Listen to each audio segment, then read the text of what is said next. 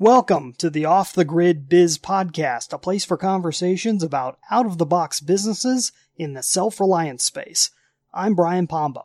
Today we're talking with Brad James. I wanted to point out right off the bat that we were experiencing some technical difficulties during this recording. I thought the information was so good it was worth putting out even though it was slightly flawed. So hang in there, listen to this. I think you're really going to enjoy it.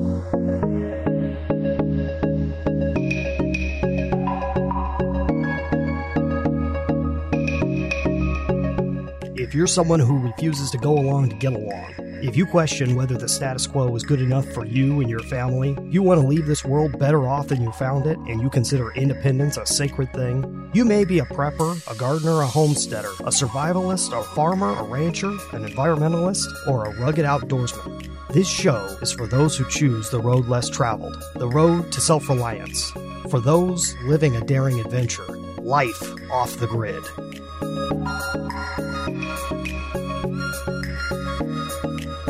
Brad James is a rogue beekeeper and the CEO of BeePods, challenging the norms of keeping honeybees by leveraging science, data, and grit to ask why over the traditional, this has worked for me.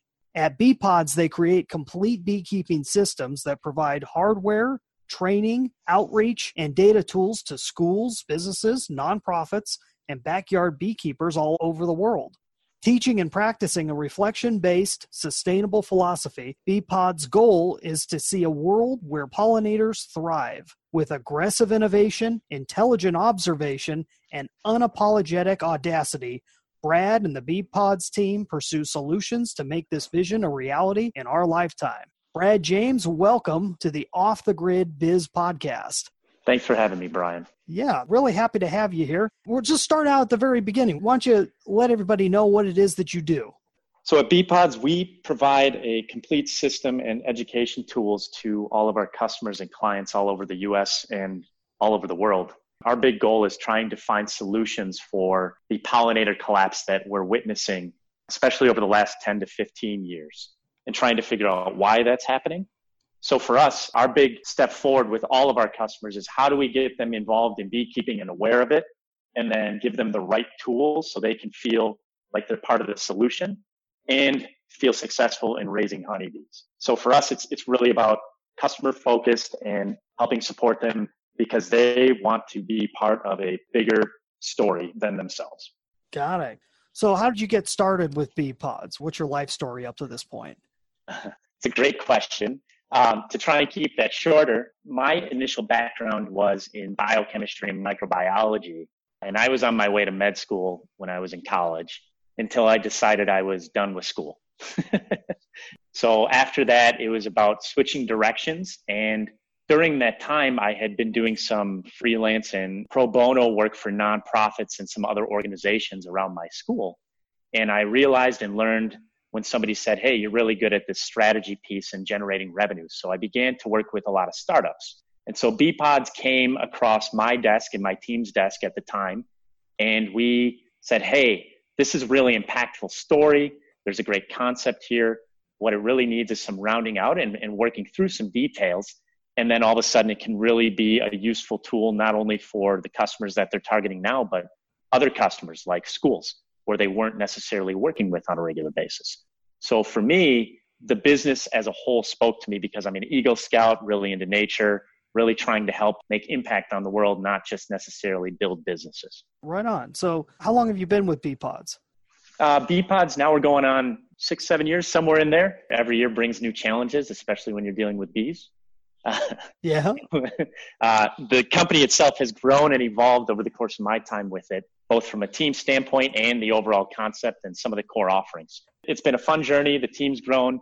Everybody has enjoyed the journey as far as I can tell. We're all rowing the boat in the same direction. Excellent. I've been to your website. I've been to beepods.com and I recommend everyone to go check that out. If you go there, you're going to see a lot of great info regarding bees and beekeeping. You guys have classes, info products like books and courses. You got beekeeping equipment. You could even get live bees themselves as well as in products produced by bees, you know, like balms and salves. With all the different products and services you have, what would you say is your top selling one right now? Most of our customers really begin with the education piece. So all of our online courses, so they become a what we consider a BeePods community member. That gives them access to all of our online education, our data collection tools, our private community, and some other detailed support tools. And then what we end up finding is that as people go through that journey of, of understanding and learning about top bar beekeeping, because it's very different than standard beekeeping, they make a choice and they end up moving on to purchasing the entire system. So the system is also our largest product that we sell. And that comes with, again, access to the members area, but then we actually give them an, a personal beekeeper that they can call and troubleshoot with, as well as then they're actively collecting the data, which for us is our big mission long term is how can we create this cross-sectional database that actually can point us in the direction of understanding why some of the symptoms are occurring in this industry. So for us, we know long term, our, our big goal is let's get 10,000 beekeepers collecting this data that we can actually cross analyze both geographically as well as within systems that are that are right next to each other to be able to determine why there's things happening like colony collapse mm-hmm. because especially right now there's a lot of challenges going on as to what is actually the cause the root cause of this and it's a complex problem so for us that's really where our focus is with this whole mission of this company is hey it's not just about beekeeping for honey. You know, beekeeping is way more than just honey. You do get the, the satisfaction of enjoying those products, which is why we even sell them.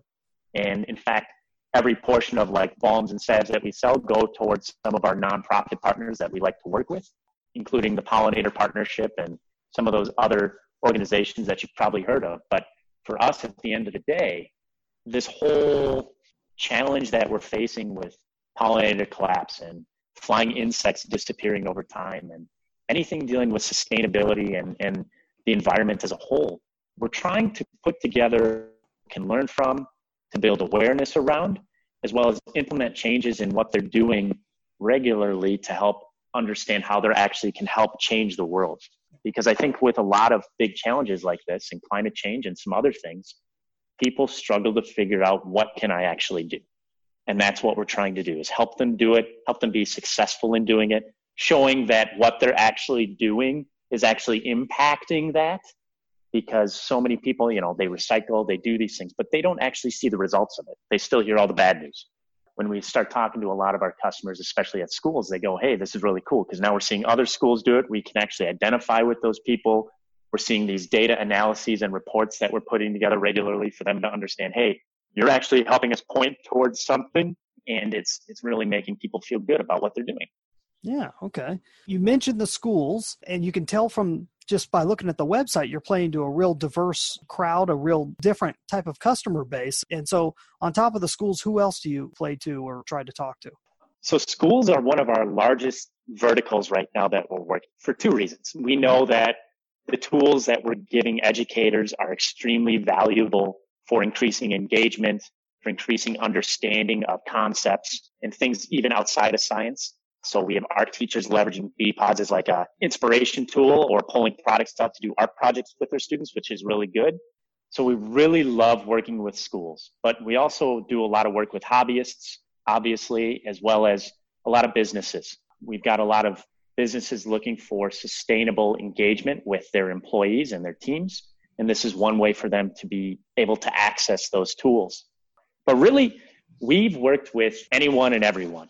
Anywhere you think you can put a beehive or have honeybees, we've done it. So rooftops, churches, backyards, balconies and skyscrapers, golf courses, urban gardens, agricultural professionals. Everybody has their own need with it. And so what we've really tried to do is offer that customization of the product, at least from an education and an outcome standpoint, in order to make sure that whatever they're doing, they can be successful with. That's always been our goal. That, that will always be our goal. It's just a matter of how do we scale and grow that and make sure that we're supporting all of those people with the same amount of effort that we can right now. Yeah, absolutely. Where are you finding these new customers at? A lot of our customers will come through our website. So we've built out some customer journeys specifically dealing with you know a lot of the hobbyists they're always looking for new novel ways to do things and so for us we do a lot of lead generation through our website and some of our partners uh, we, we've got some critical partnerships with some distributors uh, in the education realm of things. Mother Earth News has been a huge supporter for us, so much so that we're in the midst of trying to figure out more ways that we can support them and other vendors that they're trying to work with. And so for us, it's been a group effort. I can tell you right now that when every time we come across somebody we've never heard of, it boggles my mind. Uh, we just got an email from somebody in South Africa trying to build education around pollinators recently.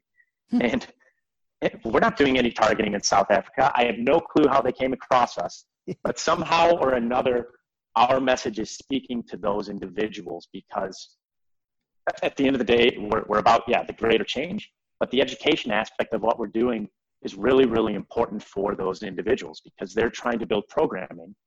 And if we can help support their endeavors even just a little bit to make it easier for them to make the impact that they want to make, that's what's really important for us those cool little anecdotal stories that you can actually connect to on a human level and see and get chills when you hear about it. That's what I love, at least. I mean, that's that's the fun part of this business. You've been doing this, you know, six or seven years. What do you like best about your business and your industry? This industry is ripe for innovation. We're talking about an, an industry in beekeeping specifically or pollination that hasn't seen significant upgrades to technology or information in 150 years since Lorenzo Langstroth was the guy who designed these white boxes that we see everywhere and identify with beekeeping. So for us and me, it's, it, it's really exciting because we see all these different technologies popping up and we see different people trying to create useful tools. We try to build partnerships with those people as best we can. Sometimes they work, sometimes they don't. It's definitely an exciting journey for us when you talk about this is actually something that is impactful in the world it's not just another widget that's out there. Like we see the plastic widgets at the store. And I hope that those businesses generating great wealth for their teams and their employees. But at the end of the day, we're doing something real. Like you can touch, you can feel it. You know that you're connecting with nature when you go out there and, and see this thing and work with a colony of honeybees. And to me, there's very few things out there in the world that you can actually do that with from a product standpoint. Mm. Uh, and not only that, but then tie it back to the technology with all the data that we're collecting and go, hey, cool, now we're now we're actually working in cyberspace, which isn't real. It's just air or something. And you're connecting nature to this digital realm that, that I know people are trying to figure out how do we actually do this?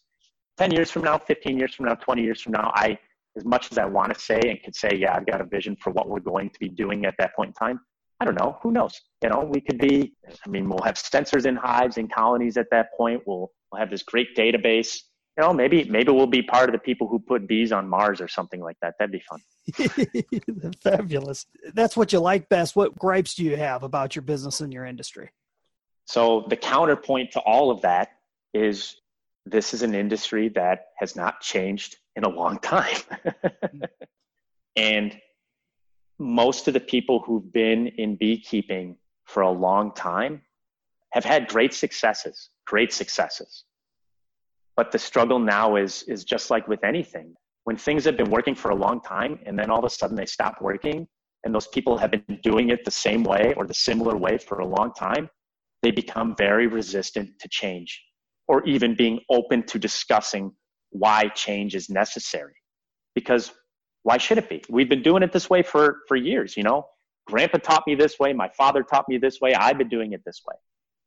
And then you ask them and they go, yeah, I don't, I don't teach people anymore because I can't help them succeed. So hmm. when you're talking about something that is so critical to our way of life as humans, it's really, really hard because you want to pick the brains of those experts who've been doing this for 60, 70 years. But you know at the same point in time that when you start to describe the way you're doing things, they're shrugging you off as you don't know what you're doing. And that's really disappointing for a lot of new beekeepers and a lot of people trying to innovate in this realm because I have bookshelves and bookshelves and bookshelves of books, right? The only way you can really learn in this day and age is if you continue to learn and keep learning from the people who've lived it years and years and years and years ago. And unfortunately, I think there are a lot of beekeepers out there in the world who don't either A, want to share what they're doing, or B, if they do share what they're doing, the way they do things is the only way to do things. This is a great place to pause for a moment with our conversation with Brad, and I want you to turn this conversation back on you. Are you in an industry where you are fighting against a normal way of thinking, a usual way of thinking, a typical way of thinking, and not sure how to break through that public consciousness. If so, let me tell you, you're going the right direction. You're always going to have to go against the grain if you're going to actually break out and do something different.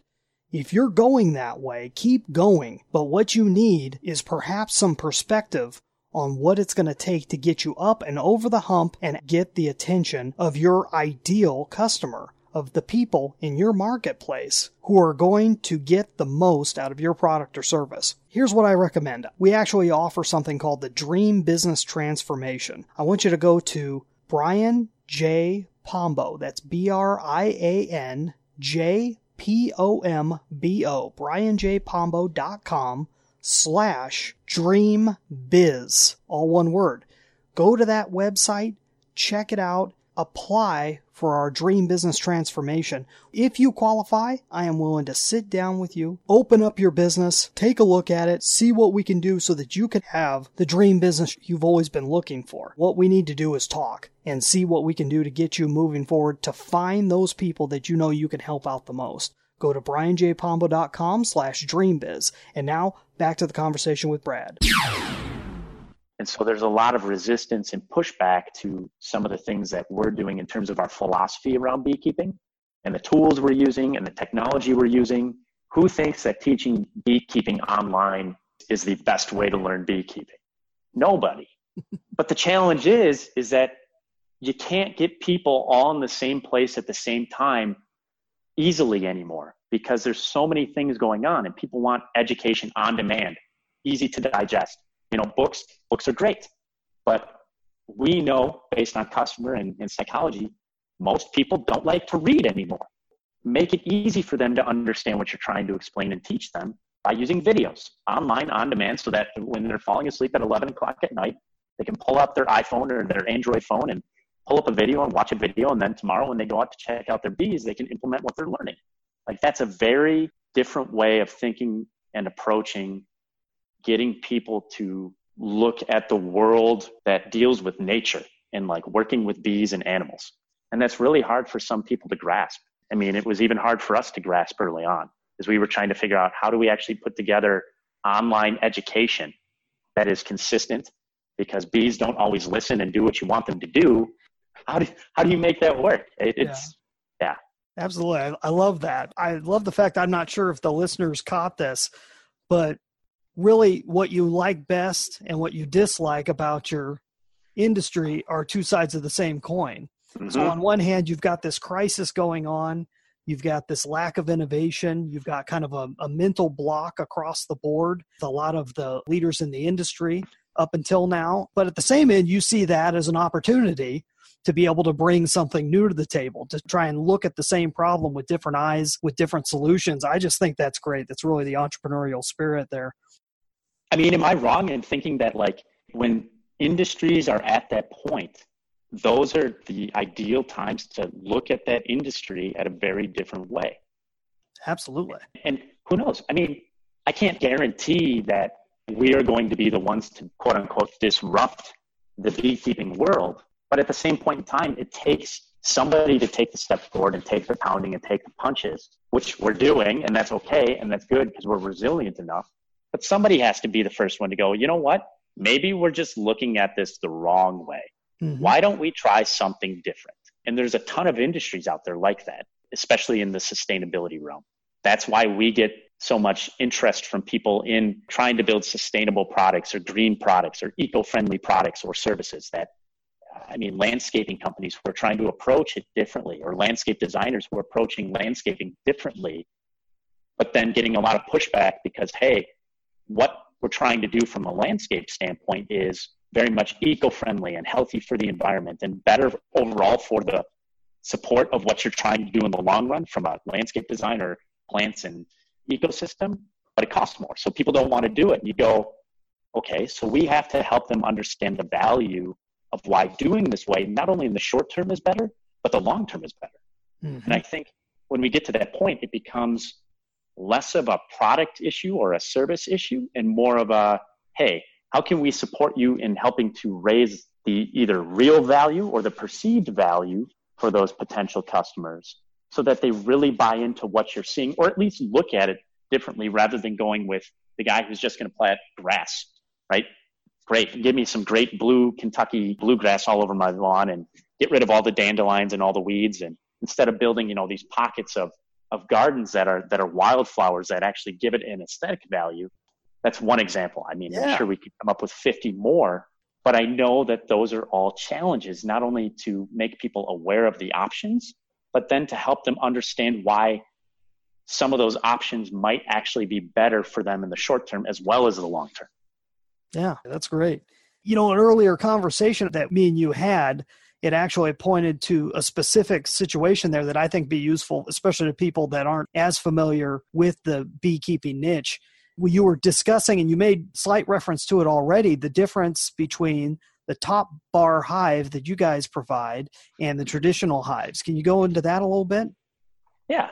So, what are the differences between the white boxes that we see and, and the style of equipment that we use? Yeah, and what the response is from the industry and from traditionalists. So, the white box hives were designed and invented shortly after the Civil War by a gentleman named Lorenzo Langstroth. And those boxes that we see and consider to be the standard for beekeeping have been around for over 150 years now, or close to it.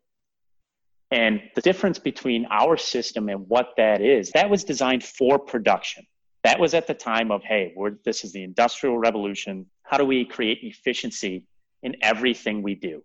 And this was one way that now farmers and agriculture professionals back then could not only grow colonies of bees or support colonies of bees, but also transport those colonies of bees for pollination services. Bees pollinate so many things that that was a huge issue, especially after the Civil War when you're talking about a complete shift in how the agriculture system worked directly after mm-hmm. that. The top bar hive actually originated in Africa and was discovered by Grecian explorers who went down to Africa and saw these tribes who had dug out logs and put sticks across the top and were raising bees. So our style of equipment is very different, both in terms of functionality and the goals behind why you would use this t- style of equipment. I mean, there's tons of styles of equipment out there. And so for us, the big thing was is, hey, let's take a different approach because statistics have shown that if we can support bees the way that they would naturally grow in nature, then potentially we've got a better chance at growing populations of honeybees, which is why we chose this style of equipment.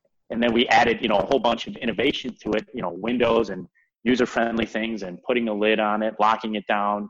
And top bar hives, though, are designed, especially ours, is designed to be supportive for the bees because we're not using foundation, we're not using frames.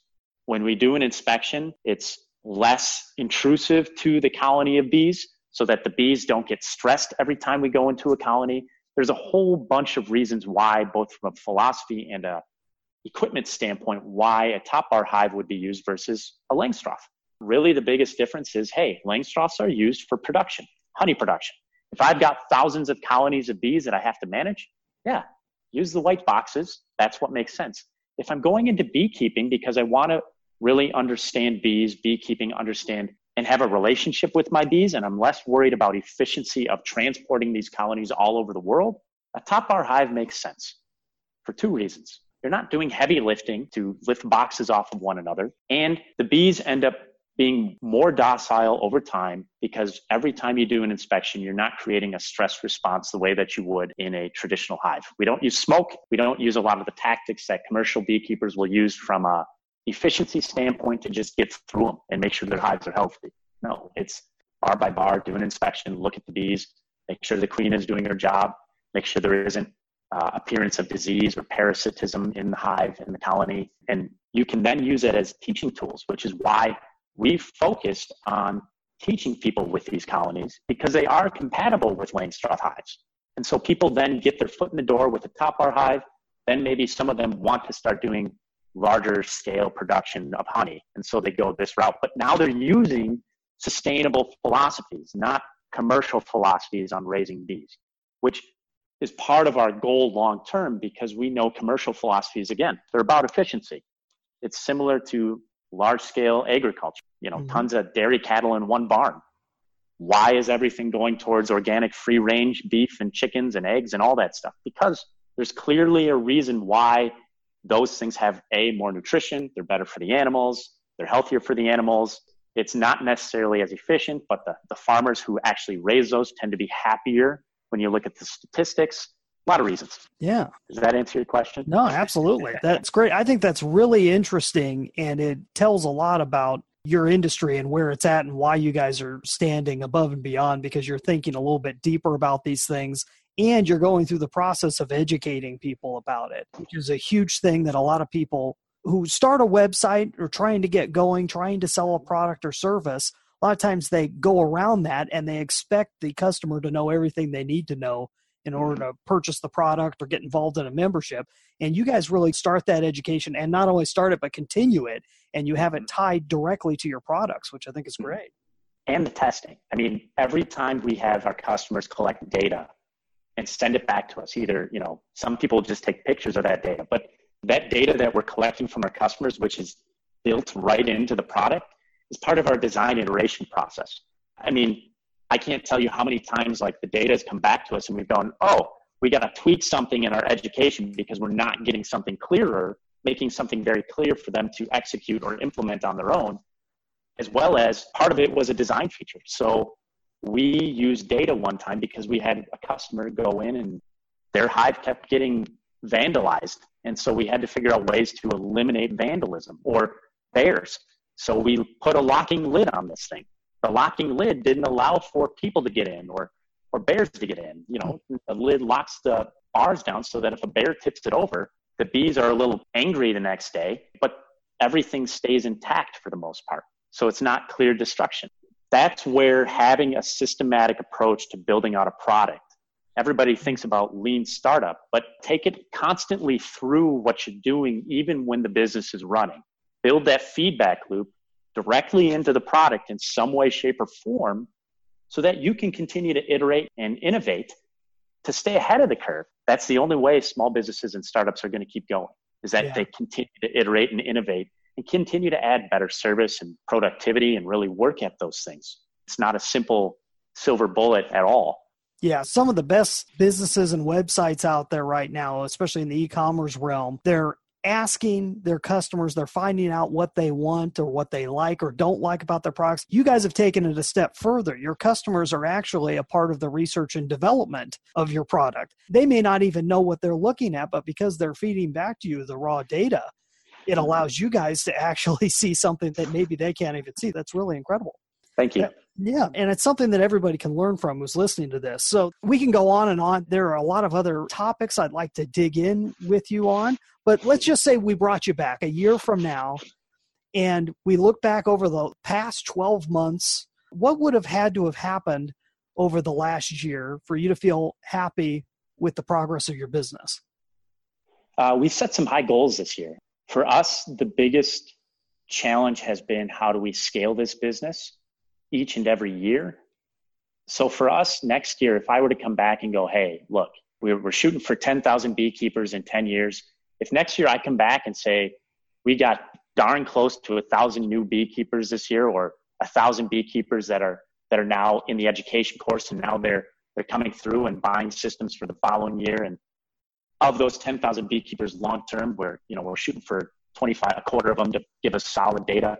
Next year, hey, a thousand new beekeepers, I'd be happy. I'd be, I'd be good with a thousand new beekeepers.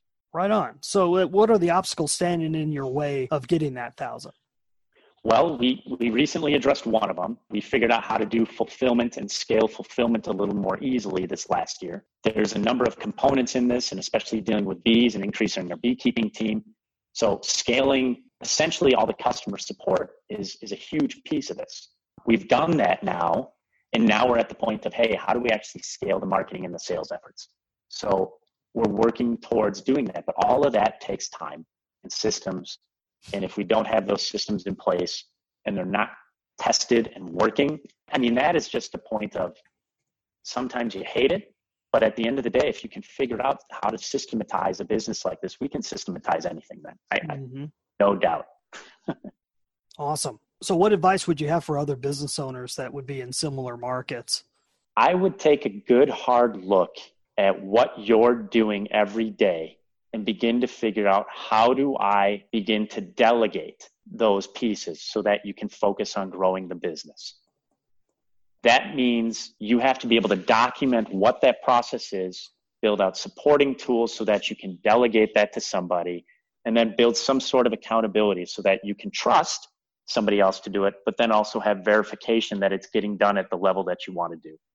Um, we use a lot of operational technology that we've had to piecemeal because finding an enterprise resource software for a beekeeping company like us does not exist. yeah. It just doesn't. So for us, it's a matter of, okay, cool. How do we get from step one to step two, step three, step four? We have every week, uh, our team focuses on building and not building, but documenting one new process. So that's part of a requirement of being part of the team is you do something new for the first time that you haven't done before, write down the steps you took to execute it and write down how it turned out. And then we have a, a knowledge library then where people can log into and look at things, whether it's sales, whether it's beekeeping, whether it's fulfillment, whether it's talking to a, doing a customer service piece or updating the website. It doesn't matter what it is, but if you don't make that part of your regular norm, then you're never going to be able to scale a business. It just won't work because there's no way that I, as an individual, can do this all on my own. There's no way. Those are wise words and something that I think every business owner should really pay heed to. What could a listener do if they're interested in finding out more about BeePods? What would the best direction for them to take? Well, there's a couple things. They can email me directly at brad at beepods.com. I'm pretty good at getting back to people that way. Follow me on Twitter, Instagram, BJJames23. You can follow BeePods on all the platforms Twitter, Pinterest, Facebook. Just search BeePods, you'll find us. Mm-hmm. Other than that, I mean, if people are really interested in our products, we put together a page for them at beepods.com slash off the grid biz podcast. That's one place where we put together a special so people can access the membership area for a discount. Typically, it's $300 a year. People want to do it cheaply. We'll do it for $150 a year upfront or $25 a month is typically what we're doing. But you can go there to find those details. Other than that, I'm more than happy to work with people on small business stuff or startup stuff. It's a passion of mine. I, I would love to see more businesses in this arena succeed and succeed in whatever that means for them. Like I said, I get emails and contacts weekly from businesses going, Hey, saw you're doing this, got a really complicated business. How did you get that done? Hmm. Again, feel free to email me directly. That's probably the best way to get a hold of me. Thank you so much, Brad. That's a great discount that you're offering our listeners. And we really loved having you on the show. And hopefully we'll have you back maybe even in less than a year. I just use that as an example, but love to have you back and go into more details because there's so much depth here and we'd love to hear the latest on what you're doing with BeePod. So appreciate you being on the Off the Grid Biz podcast. Great. Thanks, Brian. You see, we had a little bit of distortion in the audio there. I hope you were able to get the gist of what Brad was trying to say because I really think he brought out some great points. And I could actually host an entire hour where I go through them point by point, what they mean and what they can mean for your business. But what I'd like to do is actually just pick out three main areas that I think he really hit it out of the park on. The first one has to do with the model of his business in general. And if you just look at his website, he has a whole bunch of different products, but there's one main product that they have there. And it's called the BeePods Beekeeping Complete System, which is basically the top bar beehive with a whole bunch of other pieces to it. But when you're buying into that, you're buying into the educational system that comes along with it. So if he could just go out there and just sell this beehive, maybe get it on other websites, things of that sort, but BeePods went a step further and they added education and they made it about the end user. This is a huge piece. If you can make your business about the end user more than about the product that you're bringing to them, you're going to find ways to enhance it, to make it better than anything else out there on the market, and to take yourself completely out of the competition that's already out there. You can't compare what he's bringing to the market to other beehives that are out there because it's a completely different process. He's not selling a beehive. He's selling a beekeeping system. He's selling an educational tool. He's selling multiple things to multiple people. And he talked about some of the markets that they're playing to earlier in the conversation. So the real question is how could you stand out? What could you add to what you are providing out there that actually helps out the end user, that actually helps out your customer, that adds value all along the way, and maybe even continues the relationship that you have with them, as in a membership? Can you add a membership to what you already have going? Or can you enhance a membership that you already have going? That's a huge piece that most businesses can learn a lot from, and it's something that is very, very, very difficult to compete against or to duplicate in any way. Second thing I wanted to focus on was the customer feedback process that they have there at BeePods. You see how he's able to create better services off of it? It's that whole continuous improvement term that you hear referred to quite often. They talk about the Japanese uh, Kaizen, which I don't know if you remember back in the 80s, they had the movie Gung Ho, and everything back then was about the way the Japanese had this continuous improvement process. And that's been bandied about in corporate America quite a bit. If you've been involved in any type of larger corporation, they'll always throw around this buzz term, continuous improvement. They pay lip service to it, but they don't necessarily have it built in as a system that you can actually show direct results from. And he actually went through and talked about some of the direct results they've got back by having this constant customer feedback loop where they're finding out what works, what doesn't work, fixing what needs to work, educating customers where necessary to help them through the process and to make sure that they get the most out of everything that they're being provided by from BeePods. That's huge. If you think about it, it also comes back to that same original question. What could you do to improve your customer experience do you have any type of feedback loop where you're constantly finding out what they like, what they don't like, what works and what doesn't work about the service or products that you're providing them? The third thing I wanted to point out is one of the most boring things that most business owners hate dealing with. But you can hear that Brad actually has a passion for the inside systems, the inside workings of his business, and the fact that he has all of his employees filling out processes making sure that nothing gets left behind. That if they find a good way or a better way of doing something, they're writing it down, they're making it part of their ongoing process. Nothing's dependent on one person, everything's more system dependent. I'm not sure if you've ever worked somewhere, I know I have, where everybody there has their own inner knowledge about their own process. As soon as somebody leaves, that whole department falls apart because that person knows what's necessary to make things run they didn't write down enough stuff. They didn't make it clear to everybody else. They did not teach the process on to the next person. I've seen that happen over and over and over again. On the other hand, if you work somewhere that has very clear processes, where it's written down, maybe they have training. Nowadays, it's very easy to do training via audio and video. Do you have those type of things at your business? As your business grows larger, do you have the ability to be able to offer these things to the people that are working with you? Let me tell you something. If you are not focused on it as an executive in your business, you need to have somebody focused on it. It's not the most glamorous thing to think about, but it is one of the most important pieces of running a long-term business. Don't have your business fall apart just because one person fell away from it. Like I said, this interview brings up so many great points. I can see Brad and BeePods actually doing really good in the market based on these points that he just brought up here. If he can keep focused on meeting the needs of his market, he can't lose because he's got a built in ongoing membership model. This is something that you should really look into for your own business. And if you'd like to find out more, definitely plug into brianjpombo.com slash dreambiz and we should sit down and see how we can apply these principles and strategies to your business. We've had some amazing interviews lately. You just wait for the next ones that are coming up. Thanks for joining us.